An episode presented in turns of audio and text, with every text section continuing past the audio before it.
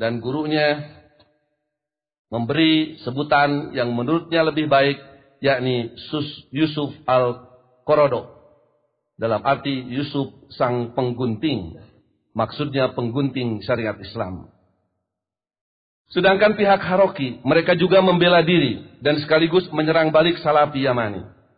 Di antaranya seperti yang disebutkan oleh Mubarak BM Bamualim LC dalam bukunya Biografi Syekh Al-Albani Mujaddid dan ahli hadis abad ini, halaman 187, bagian catatan kaki, Bamu Alim menulis, sebagaimana yang terjadi di negeri ini, munculnya beberapa gelintir manusia dengan berpakaian salafiah, memberikan kesan seolah-olah mereka mengajak kepada pemahaman salaf. Namun hakikatnya, mereka adalah pengekor hawa nafsu dan perusak dakwah salafiah. Akibatnya mereka hancur berkeping-keping dan saling memakan daging temannya sendiri. Waliyadubillah. Seorang tokoh Jum'iyah Ihya Uturos al-Islami yang ditugis, ditugaskan di Indonesia yang mengajar di pesantren Al-Irsyad Tenggaran Salatiga Jawa Tengah bernama Syarif bin Muhammad Fuad Haza karena kegerahannya terhadap cara-cara Ja'far Umar maka atas inisiatifnya ia menyebarkan selebaran berjudul penjelasan dan ajakan yang diterjemahkan oleh Yusuf Usman Baisa, pimpinan pesantren Al-Irsyad Salatiga. Inti selebaran itu adalah mengajak Ja'far Umar untuk melakukan mubahalah agar Allah melaknati salah satu dari keduanya yang terbukti sebagai pendusta. Mubahalah itu pun akhirnya terjadi antara dua orang tokoh dakwah Islam yaitu Ja'far Umar dari Salafi Yamani dan Syarif Muhammad Haza dari Ihya Turos Kuwait atau dari Salafi Haroki. Keutamaan para sahabat Nabi SAW. Kiranya kita semua sepakat dan tidak meragukan lagi tentang keutamaan para sahabat Nabi SAW, baik muhajirin maupun ansor. Mereka adalah komunitas yang mendapat pujian dan jaminan dari Allah Subhanahu wa taala, tempat kembalinya di surga. Kita berkewajiban untuk memuliakan mereka dan menjadikan mereka sebagai panutan atau uswah hasanah dalam kehidupan. Allah Subhanahu wa taala berfirman, "A'udzubillahi minasyaitonir rajim. Was-sabiqunal awwaluna minal muhajirin wal ansar walladzina tabauhum bi ihsan radhiyallahu anhum wa radu'an wa 'adda lahum jannatin tajri tahtahal anhar khalidina fiha abada. Dzalikal fawzul azim." Orang-orang yang terdahulu lagi yang pertama-tama masuk Islam di antara orang-orang muhajirin dan ansor dan orang-orang yang mengikuti mereka dengan baik.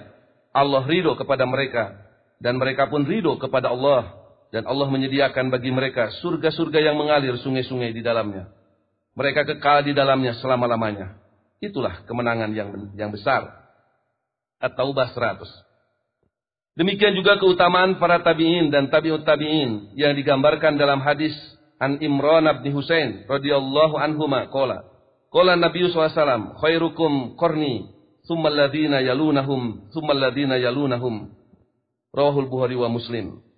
Dari Imran bin Husain berkata, bersabda Rasulullah SAW, sebaik-baik kamu adalah generasiku, kemudian yang sesudahnya, kemudian yang sesudahnya.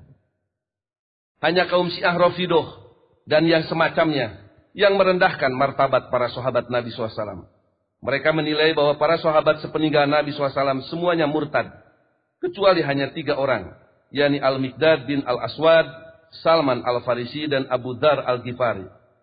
Demikian seperti dimuat oleh Al-Kisi di dalam kitabnya Rijalul Kisi halaman 12-13 dan oleh Al-Kulaini dalam kitabnya Furu'ul Kafi halaman 115.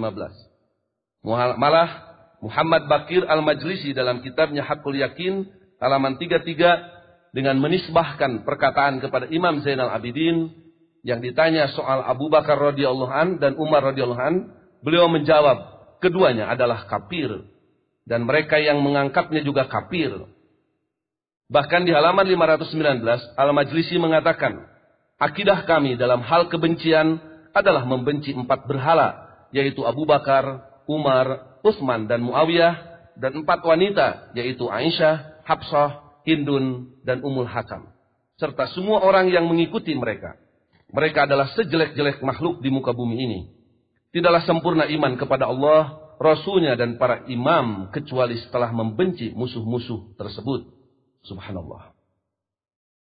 Al-Quran dan As-Sunnah sebagai dua dasar.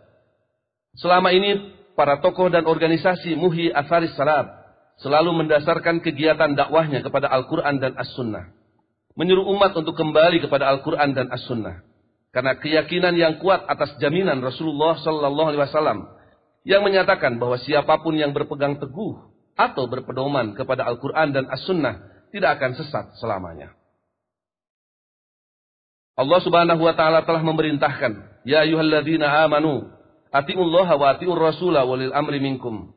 Fa in tanaza'tum fi syai'in farudduhu ila Allah war rasul in kuntum tu'minuna billah wal yawmil akhir.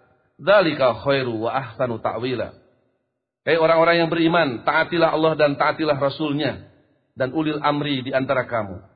Kemudian jika kamu berlainan pendapat tentang sesuatu, maka kembalikanlah kepada Eh, kembalikanlah ia kepada Allah, yakni Al-Quran, dan Rasul, yaitu sunnahnya. Jika kamu benar-benar beriman kepada Allah dan hari kemudian, yang demikian itu lebih utama bagimu dan lebih baik akibatnya. Surat An-Nisa 59. Nabi bersabda, Taroktu fikum amroen. Lan tadillu ma tamasaktum bihima kitab Allah wa sunnata Nabi. Rawahu Malik. Fil Muwatta wa rawa Al-Hakim an Abi Hurairah fil Mustadrak. Aku tinggalkan dua perkara. Kalian tidak akan sesat selama berpegang teguh kepada keduanya. Kitabullah Al-Quran dan sunnah nabinya. Riwayat Imam Malik dalam Al-Muwatta, juga riwayat Al-Hakim dalam Al-Mustadrak. Ketika umat Islam terpecah belah, ke dalam banyak firqoh atau milah, Nabi SAW menyatakan masih ada satu firqoh yang selamat, yang sering disebut dengan istilah firqotun najiyah. Selebihnya masuk neraka. Nabi SAW tidak menyebut nama atau kelompok. Beliau menjelaskan bahwa yang akan selamat itu adalah al-jamaah. yakni mereka yang berpegang teguh kepada apa yang dipegang teguh oleh Nabi SAW dan para sahabatnya. yakni Al-Quran dan As-Sunnah. Berdasar hadis An Auf bin Malik, kola, kola Rasulullah Sallallahu Alaihi Wasallam, Ibtarakatil Yahudu ala ihda wa sab'ina firqatan, wahidatun fil jannah, wa sab'una fin nar. Wabtarakatin nasoro ala fintaini wasab'ina firqatan. Fa'ihda wasab'una finnar wa wahidatun fil jannah. Walladhi nafsu Muhammad biyadihi. Latab tarikonna ummati ala salasi wasab'ina firqatan. Wa wahidatun fil jannah wa sintani wasab'una finnar. Kila ya Rasulullah manhum. Kola al-jamaah. Rawahu Ibnu Majah. Dari Auf bin Malik radhiyallahu anhu berkata, bersabda Rasulullah sallallahu alaihi wasallam, Yahudi terpecah menjadi 71 firqah. Satu firqah di surga dan 70 firqah di neraka. Kristen pecah menjadi 72 firqah. Satu firqah di surga dan 71 firqah di neraka. Dan demi diri Muhammad yang ada pada kekuasaannya, umatku akan pecah menjadi 73 firqah. Satu firqah di surga dan 72 firqah di neraka. Lalu ditanyakan, Ya Rasulullah, siapakah mereka itu? Beliau menjawab, Al-Jamaah. Yang kedua, Abdullah bin Amr. Kola, kola Rasulullah sallallahu alaihi wasallam. La ala ummati ma ata ala bani Israel hadwan na'li bin na'li. Hatta in kana minhum man ata ummahu ala niyah. Lakana fi ummati man yasna'u dhalik. Wa inna bani Israel tafarraqat ala sintaini wa sab'ina millah Wa tabtariku ummati ala salasi wa sab'ina millatan kulluhum binnar illa millatan wahidatan. Qalu wa man hiya ya Rasulullah? Qala ma ana alaihi wa ashabi. Rawahu Tirmizi. Dari Abdullah bin Amr berkata, bersabda Rasulullah sallallahu alaihi wasallam, benar-benar akan datang atau menimpa kepada umatku seperti apa yang pernah datang atau menimpa kepada Bani Israel. Setapak demi setapak. Sampai jika ada pada mereka, Bani Israel atau Ahlul Kitab, anak yang memperkosa ibunya dengan terang-terangan, maka pada umatku akan ada yang melakukan perbuatan keji seperti itu. Sesungguhnya Bani Israel terpecah menjadi 72 milah, dan umatku akan pecah menjadi 73 milah. Semuanya akan masuk neraka kecuali satu milah. Mereka bertanya, siapakah dia ya Rasulullah? Beliau menjawab, Ma'ana alaihi wa ashabi. Mereka yang berpegang teguh pada apa yang aku dan sahabatku pegang teguh, yakni Al-Quran dan As-Sunnah. Rahu Tirmidhi. Kemudian yang ketiga an Jabir bin Abdullah qala kana Rasulullah sallallahu alaihi wasallam idza khotaba ihmarat ainahu wa ala sautuhu wastadda ghadabuhu hatta ka'annahu mundiru jaishin. Yaqulu sabahakum wa masaakum wa yaqulu buistu ana wasaatu kahatain wa yakrunu baina isba'aihi as-sababati wal wusta wa yaqulu amma ba'd. Fa inna khairal hadits kitabullah wa khairul huda huda Muhammad wasarul umur muhdatsatuha wa kullu bid'atin dolalah. Rawahu Muslim. Dari Jabir bin Abdullah berkata, Rasulullah SAW jika berhutbah, kedua matanya memerah. Suaranya keras, seperti sangat marah. Seperti seorang komandan pasukan. Beliau bersabda, perhatikanlah waktu pagi dan sore kalian. Masa kerosulanku dengan kiamah seperti ini. Beliau berisyarat dengan telunjuk eh, dan jadi tengahnya. Beliau bersabda, "Amma ba'du." Sesungguhnya sebaik-baik perkataan adalah kitabullah dan sebaik-baik petunjuk adalah petunjuk Muhammad sallallahu alaihi wasallam dan sejelek-jelek urusan adalah yang diada-adakan dan setiap bid'ah itu sesat. Manhaj salafus soleh sebagai dasar ketiga. Bagi salafi Yamani, siapa pun yang hanya berdiri di atas Al-Quran dan As-Sunnah, tapi tidak berdiri di atas manhaj salafus soleh, mereka adalah sesat. Berikut saya kutip pernyataan Syekh Al-Albani ketika memberi fatwa tentang kesesatan Hizbut Tahrir yang dimuat oleh Salafi Or ID 1 Juni 2003 sebagai berikut. Ketika ada yang bertanya, saya banyak membaca tentang Hizbut Tahrir dan saya kagum terhadap banyak pemikiran-pemikiran mereka. Saya ingin Anda menjelaskan atau memberikan faidah pada kami dengan penjelasan yang ringkas tentang Hizbut Tahrir ini.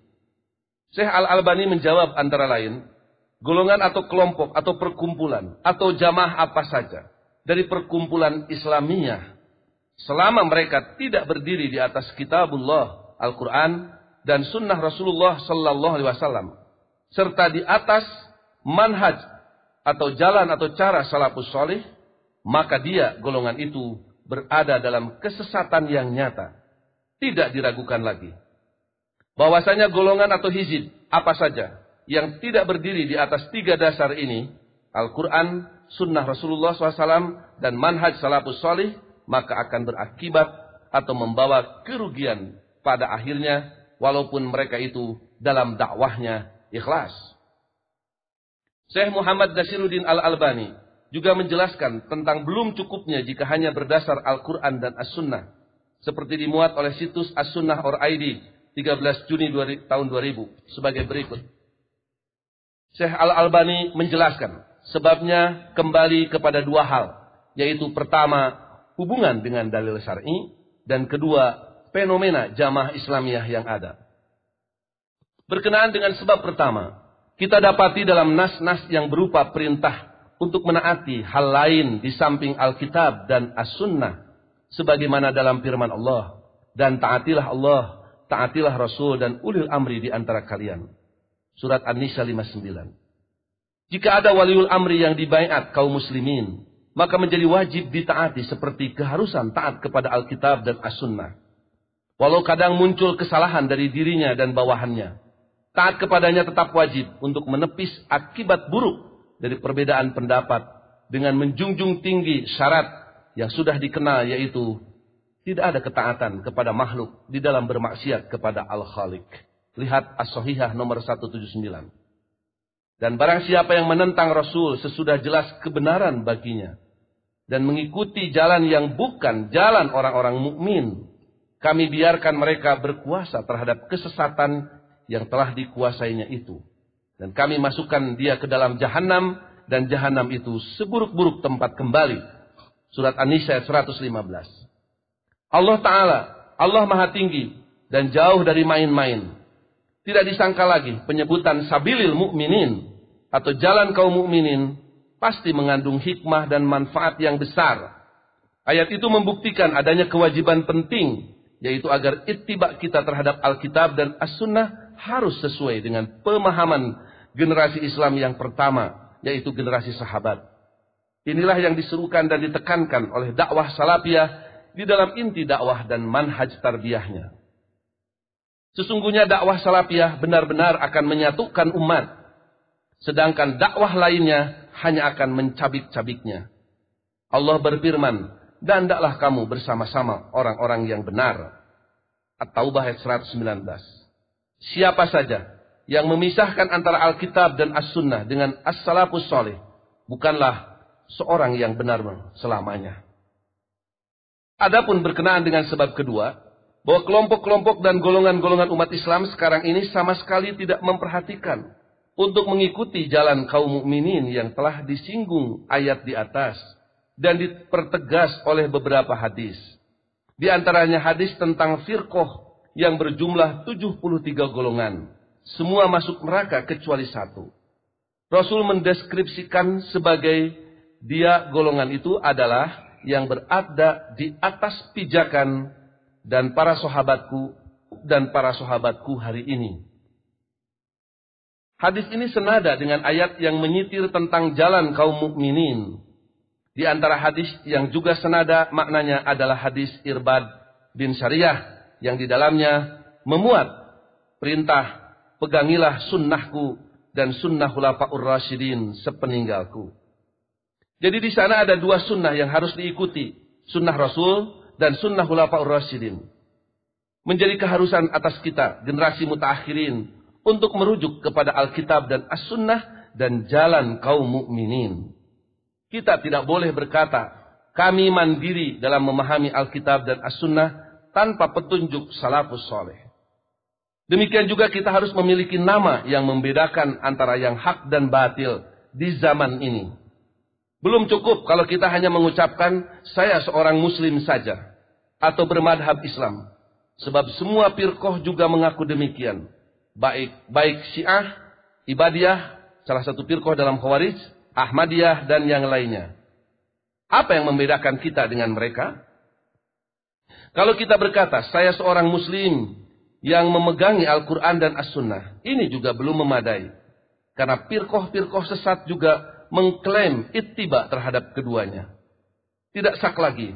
Nama yang jelas, tenterang dan membedakan dari kelompok sempalan adalah ungkapan saya seorang muslim yang konsisten dengan Alkitab dan As-Sunnah serta manhaj salaf atau disingkat saya salafi. Dari penjelasan Syekh Nasiruddin Al-Albani di atas, kita bisa mengetahui bahwa yang menjadi dasar penetapan manhaj salafus soleh sebagai dasar ketiga antara lain adalah firman Allah wa may rasula mim ba'di ma tabayyana lahul huda wa yattabi ghaira sabilil mu'minin. Nuwallihi ma tawalla wa nuslihi jahannama wa sa'at masira. Dan barang siapa yang menentang Rasul sesudah jelas kebenaran baginya dan mengikuti jalan yang bukan jalan orang-orang mukmin kami biarkan ia leluasa terhadap kesesatan yang telah dikuasainya itu dan kami masukkan ia ke dalam jahanam dan jahanam itu seburuk-buruk tempat kembali. Kata Sabilil Mukminin dalam beberapa tafsir diberi penjelasan. Saya buka-buka tafsir yang ada di rumah, misalnya di Al-Qasimi yang dimaksud dengan Sabilil Mukminin itu wahwa dinul qayyim. Al-Marogi memberikan penjelasan dengan kalimat Sabili Ahlil Huda Al-Qurtubi dengan kalimat Torikul Muslimin. As-Sobuni memberi penjelasan dengan kalimat wayat tabi min hajan goyro min hajihim. Al-Fakhrul Raji dengan kalimat goyro dinil muwahidin. An-Nasafi ay sabililladhi hum alaihi minad dinil hanafi. Hanifi. Al-Munir memberi penjelasan dengan kalimat ay ittifaqul mujtahidin min ummati Muhammadin sallallahu alaihi wasallam ba'da wafatihi fi asrin minal usur ala hukmi syar'i. Dari beberapa penafsiran di atas, beberapa di antaranya menunjukkan bahwa yang dimaksud dengan sabilil mukminin itu adalah ajaran Islam, ajaran tauhid. Terutama jika dikaitkan dengan sababun nujul ayat ini terkait dengan orang-orang kafir Quraisy yang datang ke Madinah kemudian menyatakan diri masuk Islam tapi setelah kembali ke Mekah, kemudian mereka murtad dan kembali kepada kemusyrikan. Mereka meninggalkan jalan orang-orang yang beriman, yakni ajaran Islam, agama tauhid. Agama Islam, agama tauhid.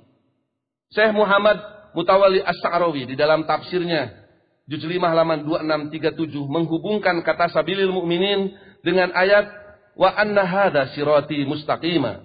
Fattabi'uhu wa la tattabi'us subula. Fatafarraqu bikum an sabilihi. Dzalikum wassaqum bihi la'allakum tattaqun. Al-An'am 153 dan bahwa yang kami perintahkan ini adalah jalanku yang lurus maka ikutilah dia dan janganlah kamu mengikuti jalan-jalan yang lain karena jalan-jalan itu mencerai-beraikan kamu dari jalannya yang demikian itu diperintahkan Allah kepadamu agar kamu bertakwa. Jika ayat ini dikaitkan dengan hadis Nabi SAW di atas, yang menyebutkan bahwa umat Islam akan pecah menjadi 73 firqah atau milah. Semua masuk neraka kecuali satu, yaitu ma'ana alaihi wa ashabi. Yaitu mereka yang berpegang teguh kepada Al-Quran dan As-Sunnah. Argumentasi yang kedua, yaitu Firman Allah di surat An-Nisa 59, Ya ayyuhalladzina amanu, atiullaha wa atiur rasula wa ulil amri minkum. Fa in tanaza'tum fi syai'in farudduhu Allah war rasul. In kuntum tu'minuna billahi wal yaumil akhir. Dzalika khairu wa ahsanu ta'wila. Argumentasi dengan menggunakan ayat ini untuk menetapkan manhaj salafus soleh sebagai dasar ketiga kiranya kurang relevan. Karena kalimat ulil amri minkum bersifat umum dan bisa berlaku pada setiap zaman dan makan. Tidak hanya khusus pada zaman sahabat sampai generasi tabi'ut tabi'in. Dalam ayat ini juga dengan jelas dan terang, jika kita bertentangan dalam suatu urusan, Allah hanya memerintahkan kembali kepada Allah yaitu Al-Quran dan Rasul yaitu As-Sunnah. Tidak ada perintah kepada ulil amri. Kembali kepada ulil amri. Argumentasi ketiga adalah hadis dari Irbad bin Sariyah usikum bitaqwallah wasam'i wa ta'ati.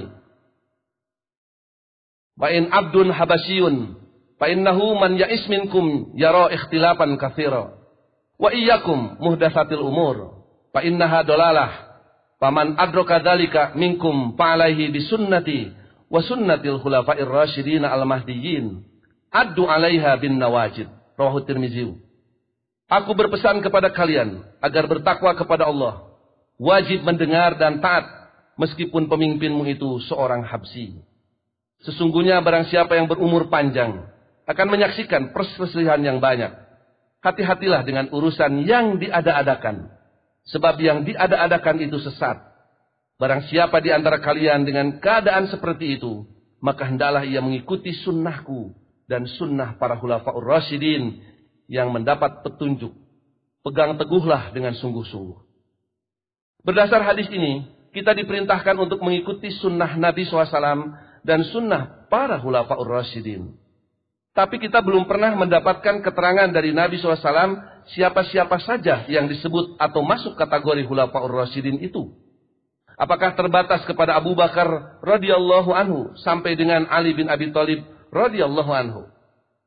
Jika di kemudian hari ada khalifah atau pemimpin yang termasuk kategori Rasyidin dan Mahdiyin Menurut hadis ini, menurut hadis di atas, adalah wajib bagi umat Islam untuk mengikutinya. Dengan demikian, tidak hanya hulafa'ur rasyidin yang salaf, tapi juga yang kholaf.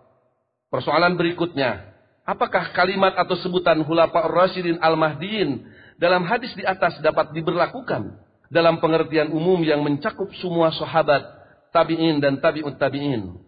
Untuk kemudian diambil istinbat bahwa manhaj salafus soleh sebagai dasar ketiga.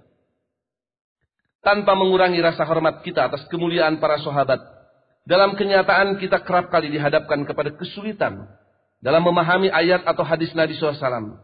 Ketika di antara sahabat Nabi SAW sendiri terjadi perbedaan pendapat atau sikap, lantas sahabat manakah yang harus diikuti? Kita ambil contoh satu misalnya, tentang makna aulamas tumun nisa dalam Quran surat An-Nisa ayat 43 dan Al-Maidah ayat 6. Ibnu Mas'ud berpendapat, mencium itu termasuk lamasu. Hendaklah berwudu. Lamasu itu bukan bersetubuh. Begitu dalam Nailul Autor Juz 1 halaman 231. Sementara Ali bin Abi Thalib dan Ibnu Abbas menafsirkan mula masah itu dengan arti jima atau bersetubuh. Kalau kita lihat Subul Salam Juz 1 halaman 66. Pendapat sahabat mana yang harus kita ambil? Dua, dalam hadis riwayat Al-Bukhari dijelaskan bahwa adan Jumat itu dilakukan apabila imam sudah duduk di mimbar. Pada zaman Nabi SAW, Abu Bakar dan Umar. Maka pada masa Khalifah Utsman, di mana manusia muslim semakin banyak, Utsman memerintahkan untuk menambah adan ketiga, yang kini sering disebut dengan adan awal, di Zauro, sebuah tempat di pasar Madinah. Persoalan yang muncul, sunnah, sunnah khulafaur rasyidin yang mana yang harus kita ambil dalam masalah ini? Apakah yang berlaku di zaman Abu Bakar dan Umar, di mana adan Jumat itu hanya satu kali? Atau cara Utsman bin Affan dengan adan dua kali? Dari uraian sederhana izin, izinkan saya membuat beberapa catatan atau kesimpulan sebagai berikut. Satu, kita tidak menemukan dalil yang soreh, yang jelas, yang menetapkan manhaj salafus soleh sebagai dasar ketiga setelah Al-Quran dan As-Sunnah. Dua, Rasulullah SAW kita yakini paling paham mengenai makna kalimat sabilil mu'minin. Tapi dalam sabdanya beliau hanya berwasiat untuk berpegang teguh kepada dua perkara, yakni Al-Quran dan As-Sunnah, dengan jaminan kita tidak akan sesat selamanya. Menjadi sesuatu yang aneh jika kemudian ada yang ragu atas jaminan Nabi SAW tersebut. Menjadi sesuatu yang membingungkan dan kontradiktif dengan jaminan Nabi SAW jika kemudian ada yang menilai sesat jika hanya berdasar kepada Al-Quran dan As-Sunnah.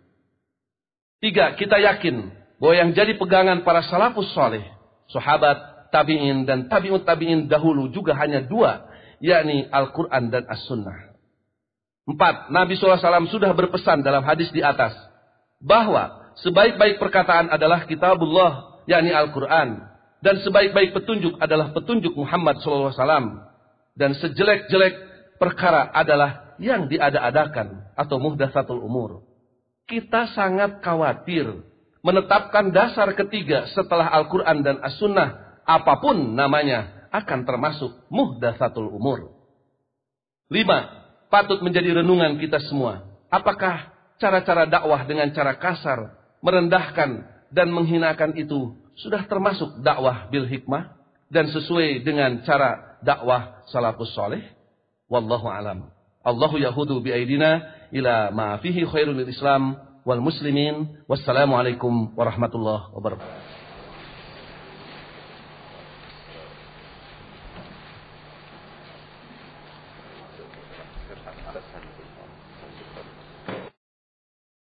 Demikianlah hadirin yang berbahagia dari awal sampai akhir dalam acara pembukaan ini. Mudah-mudahan pada acara ini kita semua senantiasa bersama ridho Allah Subhanahu wa taala. Dan untuk melanjutkan acara berikutnya yang insya Allah nanti akan dipandu oleh Al-Ustaz Ahmad Najib. Namun sebelum itu kami persilakan untuk rehat kurang lebih 5 menit sampai 10 menit. Terima kasih atas segala perhatian Teriring doa jazakumullah khairan kasiro. Mohon maaf atas segala kekurangan. Aku lu qali wa Wassalamualaikum warahmatullahi wabarakatuh.